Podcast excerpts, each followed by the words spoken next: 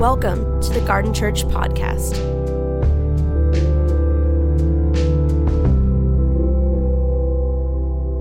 Good morning. It's uh, good to continue our conversation in the upside down kingdom, which I'm hopeful you're becoming aware is really the right side up kingdom. And the reason it appears to be upside down when Jesus comes is because we have gotten used to living upside down.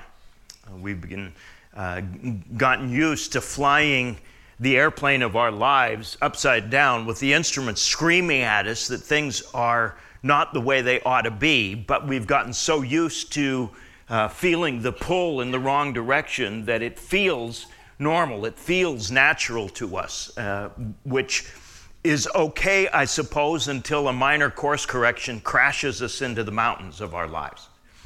Uh, so when Jesus comes to right us, it feels awkward. It feels that it doesn't quite gel with how things ought to be. And nowhere is that more the case, uh, kind of taught and lived out, than on this Sunday, which is Palm Sunday. The Sunday in which traditionally uh, the church celebrates Jesus' coming into Jerusalem for the final week of his life. Uh, and the, the, the, the discontinuity bef- between what Jesus thinks or knows that he is doing and what everybody in the crowd believes that he is doing are, are just jarring as we walk through the events of this uh, this holy week, this final week of, um, of Jesus' life, life on earth as we had come to know it. Um, and so, if you have Bibles, turn with me to uh, Matthew chapter 21. We're going to look at two texts. Um, one that, that sets up Palm Sunday in its traditional understanding, and then we're going to look at a reflection that Paul has a number of years later, looking back on the events of this Holy Week and suggesting what they really meant and, and kind of um, beginning to invite us into the strategy uh, of the cross, uh, particularly not just historically what was happening there, but what the strategy of the cross has to teach us about how our lives work best uh, here and now. Yeah? So, uh, Matthew chapter 21, verse 1. As they approached Jerusalem, Jesus and his disciples, and came to Bethphage on the Mount of Olives, Jesus sent two disciples. He said to them, Go to the village ahead of you, and you will find a donkey tied there uh, with her colt by her. Untie them, bring them to me. If anyone says anything to me, say that the Lord needs them, and he will send them right away. This took place to fulfill what was spoken through the prophet Say to the daughter of Zion, Daughter Zion, see, your king comes to you gentle, riding on a donkey, on a colt, the foal of a donkey. So the disciples went and did as Jesus had instructed them. They brought the donkey, the colt, placed their cloaks on them for Jesus to sit on. A very large crowd spread their cloaks on the road, while others cut branches from the trees and spread them on the road. The crowd um, that went ahead of him and those that followed behind shouted, Hosanna to the Son of David! Blessed is he who comes in the name of the Lord. Hosanna in the highest heaven. When Jesus had entered Jerusalem, the whole city was stirred and asked, Who is this?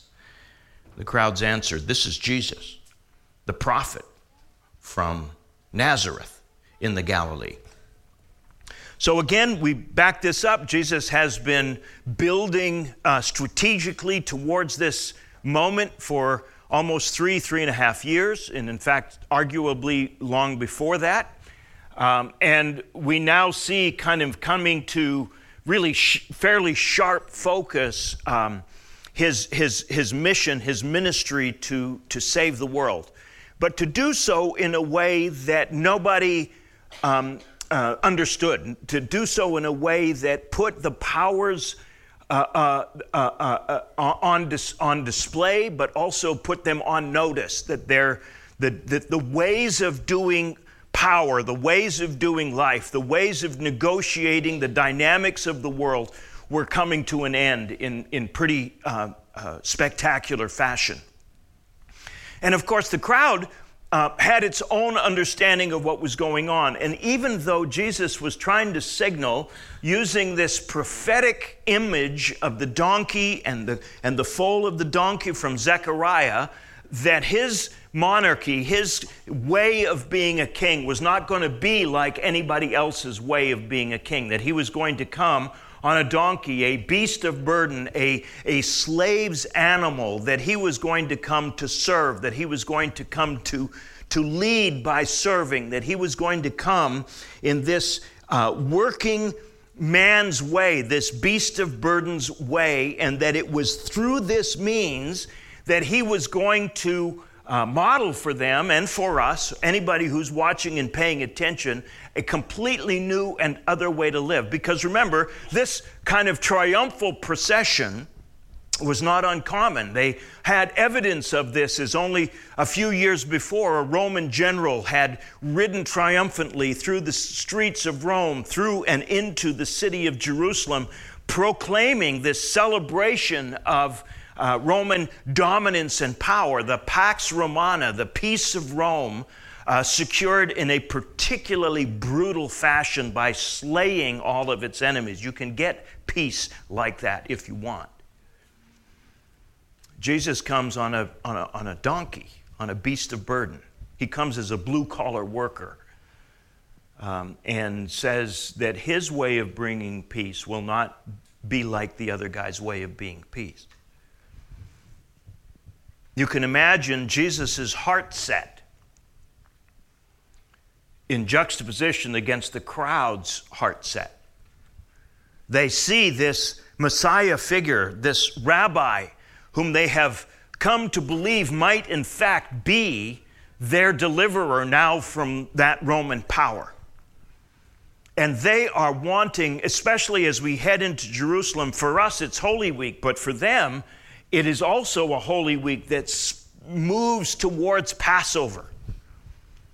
Passover, you may recall, is the Jewish Day of Independence. It's like our July the 4th. Well, like your July the 4th, like my July the 1st, because I'm Canadian. Um, but, but, or, or if you can wrap up July the 4th and Memorial Day and Veterans Day all in one, that's Passover. And you can imagine the nationalism that is rising in the hearts of the people as, as they kind of look three or four days down into the future and see Thursday night approaching and see the wonder of, of a possible maybe uh, this is our time. It's time for Israel to uh, achieve dominance on the world scene again. It's time for God to leverage His his grace and, and, and, and, and power for our advantage. And so they, almost completely and utterly ignoring the symbols of the donkey that Zechariah draws them to, um, uh, l- leverage this with another historical memory, with palm branches, which were the signs of the last deliverer of Israel, a guy by the name of Jacob Maccabeus, whose symbol coins can still be found actually in archaeological digs in Israel today, the symbol of the palm branch. Signifying revolution, signifying rebellion, signifying a nationalism that finally drove the Greek invaders out only to be replaced by the Roman ones. So now here is a new a new one worthy of our palm branches, worthy of our, of our following, who will deliver us not from, from Greek, but from, from the Greeks, but from the Romans. You can, you can feel the nationalism bubbling up in the hearts of the people. And listen to their cry Hosanna! Save us, Son of David! They are projecting on him an identity, but with that identity, they are projecting a particular shade of that identity. David was the warrior king who established Jerusalem as his capital a thousand years before.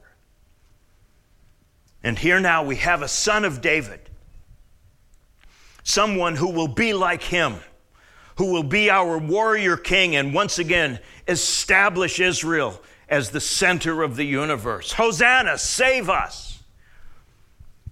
You can imagine that the Roman soldiers were getting itchy trigger fingers. All Jesus would have had to do was raise an eyebrow, and the crowd would have ignited in rebellion. Who is this?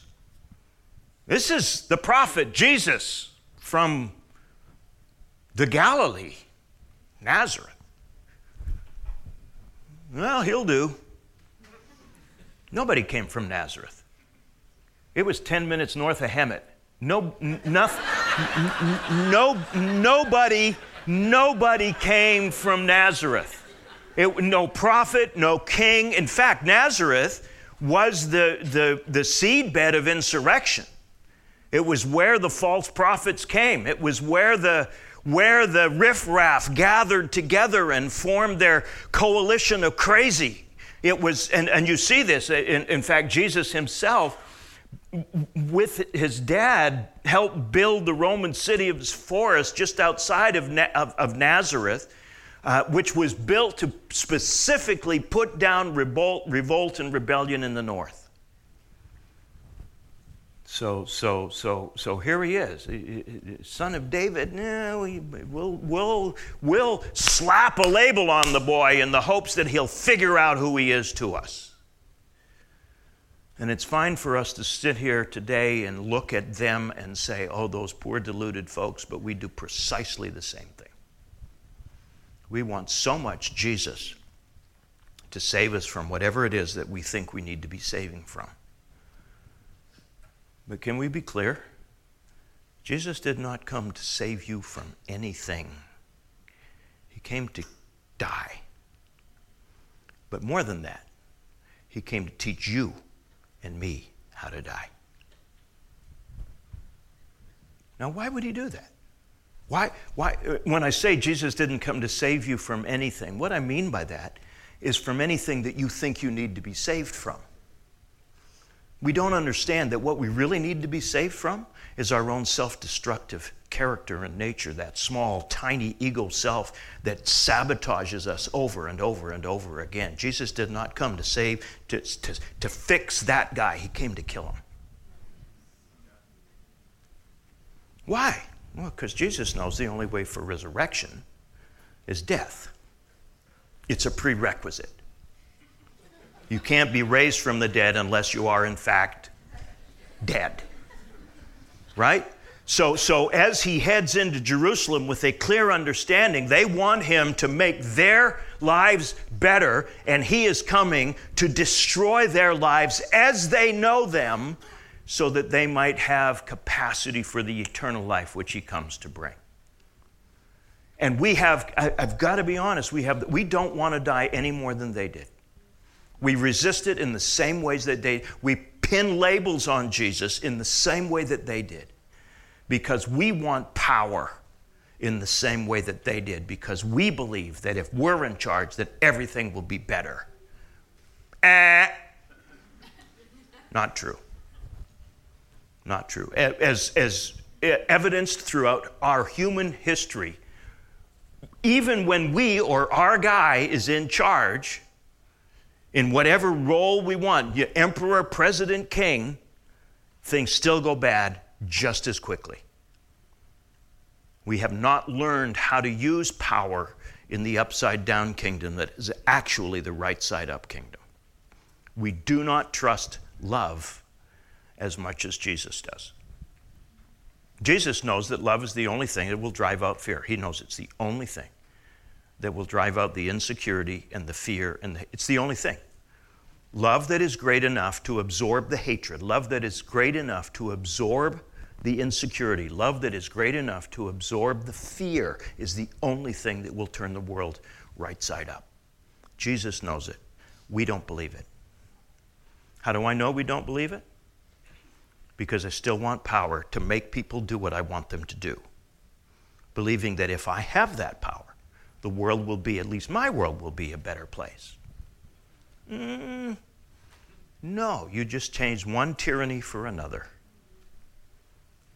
So here he comes on his donkey. Here he comes on his colt. Here he comes, hearing with tears in his heart and maybe even in his eyes the adulation of the crowd, calling him to be something that they so desperately want him to be, and which, were he to be that, would destroy the very reason he came in the first place. Which was not just to die for the sins of the world, but to teach the world how to die.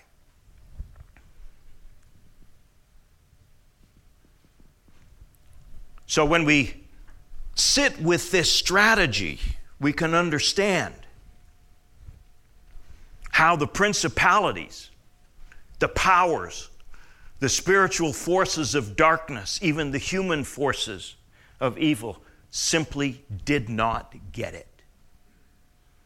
It was beyond comprehension. It was too simple. It was too elegant a solution. We need a much more complicated solution. We cannot be saved by someone who surrenders his life. That makes no sense at all. Can I get a witness? So Paul says, well, look at, look, at, look at what's happening. Here he is in 1 Corinthians chapter 2, verse 1. This is the way it was with me, brothers and sisters. When I came to you, I didn't come with eloquence, with human wisdom as I proclaimed the testimony about God, I resolved to know nothing while I was with you except this Jesus Christ and Him crucified. So I came to you in weakness, great fear and trembling. My message, my preaching were not with wise and persuasive words, but with the demonstration of the Spirit's power, so that your faith might not rest on human wisdom, but on God's power. We do, however, speak a message of wisdom among the mature, but not the wisdom of this age, not the wisdom of the rulers of this age who are, in fact, coming to nothing. No, we declare God's wisdom. A wisdom a, mystery rather, that has been hidden and that God destined for our glory before time began. Now, none of the rulers of this age understood it. If they had, they would not have crucified the Lord of glory. However, as it is written, what no eye has seen, what no ear has heard, what no human mind has conceived, these are the things God has prepared for those who love him. You see what he's saying? Now, Paul is, is, is partly writing this letter in, in defense. He has been accused uh, of not being much of an apostle, of being kind of a, a, a wannabe apostle. He comes uh, rather that because the city of, of, of Corinth was very much like the big cities of our day uh, in which power and displays of power were the ways to leverage notoriety, to leverage uh, hearing. You, you, you, nobody interviews the street sweeper. The guy gets interviewed as the guy who pulls up in the Lamborghini. You, you know what I mean? The, the one who has position, the one who has wealth, the one who has leveraged his or her uh, capacity and, and, and, and, and is larger than life. We, we want that guy to be our guy.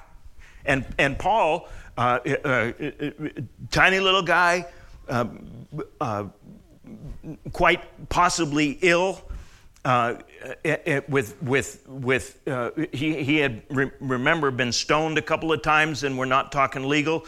Where uh, he, he, had been he had been left for dead a number of times on the outside of the city. He had been imprisoned. He had been beaten Every one of those things his enemies leveraged to prove that Paul was not, in fact, in the center of God's will because anybody in the center of God's will clearly would enjoy prosperity and peace and health and wholeness as the outcome of God's rich blessing on them. People believed that back then. I know, I know, I can hardly believe it myself. Haven't learned much, have we? So Paul says, you, you guys, you, you got it wrong from the get go. You've got the second button in the first hole. No matter how well you button after that, you're going to end up looking wonky. Right? Get the first button in the first hole. Who do I represent in my weakness? I represent a crucified Savior. Can you think of any other symbol more appropriate to the gods of the age who leverage their power for brutality? Than one who came capable in love of absorbing all the brutality and redeeming it. Paul says, My weakness, in fact, is proof of the truth of my message. I embody in my body the crucified Christ. I carry about with me the dying of Jesus, he says in another place. So, my weakness, you guys got it all wrong. You're looking at it through the wrong ends of the end of the telescope here. Turn the thing around. Look through the little end and see the majesty that unfolds out the other side. You haven't understood the nature of redemption if you think it's simply about a display of more power than anybody else. Can we be clear? God has all of the power in the universe to brutally crush and put down all pretend gods. And he doesn't do it. Why? Because he wants you to be so free that you can choose against him if that's what you wish. Power will not enable that. Power will not enable that. So I, I was talking with somebody uh, just recently today, uh, not today, earlier this week, and um, he was saying, "I'm just so flipping angry at God," except he didn't say flipping. And I said, Have you told him? I could never do that. Why not? Well, you know why not. He has an image of a brutal God who, as soon as he hears oppositional language, prayers, praise, whatever it is, will crush it with judgment and punishment. Anybody know a God like that? It's not the God of the Bible. It's not the God of the Old Testament, properly understood. It's not the God of Jesus, but it's the God of many of us. And Paul says that's not how he is, guys. It's not how he is. My weakness, when you see it at its finest, is actually God's glory being revealed. God is most glorified not in my strength, but my weakness. You can understand why Palm Sunday is not, why we leverage it to be this great celebration of praise. I get it, I get it. It's just that it's upside down. Because this is as hard for us as it was for them, yeah? Or at least for me. Anybody else having a hard time not understanding this? That's the problem, right? We, we understand it. It's just like, oh crap, this is going to change everything. yes, that's the point. Because notice what he says I came to you preaching nothing but Christ crucified. Christ crucified. Didn't come just to die, he came to teach us how to die. I came to you in weakness with fear and, and trembling. My message, my preaching were not the things that you had gotten used to with rhetoric and, and wisdom and, and persuasive words, a demonstration instead of the Spirit's power. I don't want your faith to rest on human wisdom, on de- demonstrations that are anything but God's power. Here's the deal nobody saw it coming. The rulers of the age, they, they, were, they, were, they, were, they were loaded for bear. They were ready to crush in any way possible displays of power. They're, they had gotten good at the nuclear option. You, you know what I mean? Because they would rather kill you than see you turn to the love of the Father. That's completely acceptable to them. Because that's, that's the strategy, right? That's the strategy of jealousy. That's the strategy of hate. That's the strategy of fear. That's the strategy of insecurity. And there is nobody more insecure than the gods of the age. It doesn't look like that because we've gotten used to their displays of power with the big houses and the big this and the great that and the majestic this and whoa, whoa. I love saying that. It's like the two caretakers leaning on their shovels years, or undertakers leaning on their shovel years ago as they had enlarged the grave to allow the wealthiest man in town to be buried in his Cadillac.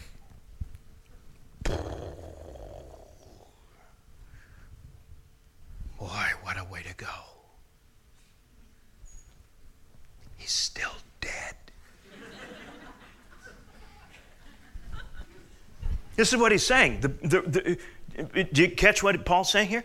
Look, look, let me, let me read it to you again in case, in, in case we missed it, and also because I forgot what they said. We don't speak a message of wisdom among the mature, for the wisdom of this age, the rulers of this age, they are coming to nothing. Now, here's the deal they know it. They know it just like if we're intelligent, if we're mature, we know it. At the time, Paul says, they didn't know it. They hadn't counted on the strategy of weakness. They hadn't counted on the strategy of love that is non retaliatory but redemptive. They hadn't counted on the strategy of one who would be obedient to death. They had not counted on that. Nobody saw that coming. That's the horse that nobody bet on and the one that run the race. And by the way, still wins the race. And still, we are hesitant to bet on love as the only redemptive capacity in the universe. More laws won't help. Better training won't help. not much. It'll make us more polite, which not a bad thing. Not a bad thing. Civil discourse, really helpful, won't help. Not a single thing that doesn't put to death the small, tiny ego self that comes out of fear and insecurity will help. Jesus didn't come just to die for you, He came to teach you how to die. Why? Because He loves you. He loves you. He wants life for you, not some postponement of gradual death. Jesus' slogan is die early and die often. Come on, bring it on. Why? Because on the other side, on the other side of love is more love. On the other side of love is life. On the other side of death is life the kind of life you, in fact, were actually built for, the beauty of weakness embraced in the human person is that it moves us into a universe of wonder which we have only begun to explore. We have to let Jesus wash our feet. We have to let him serve us. And then we have to follow him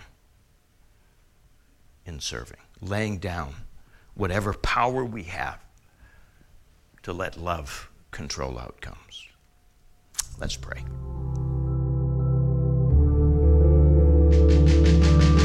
Thank you for listening. For more information, please visit garden.church.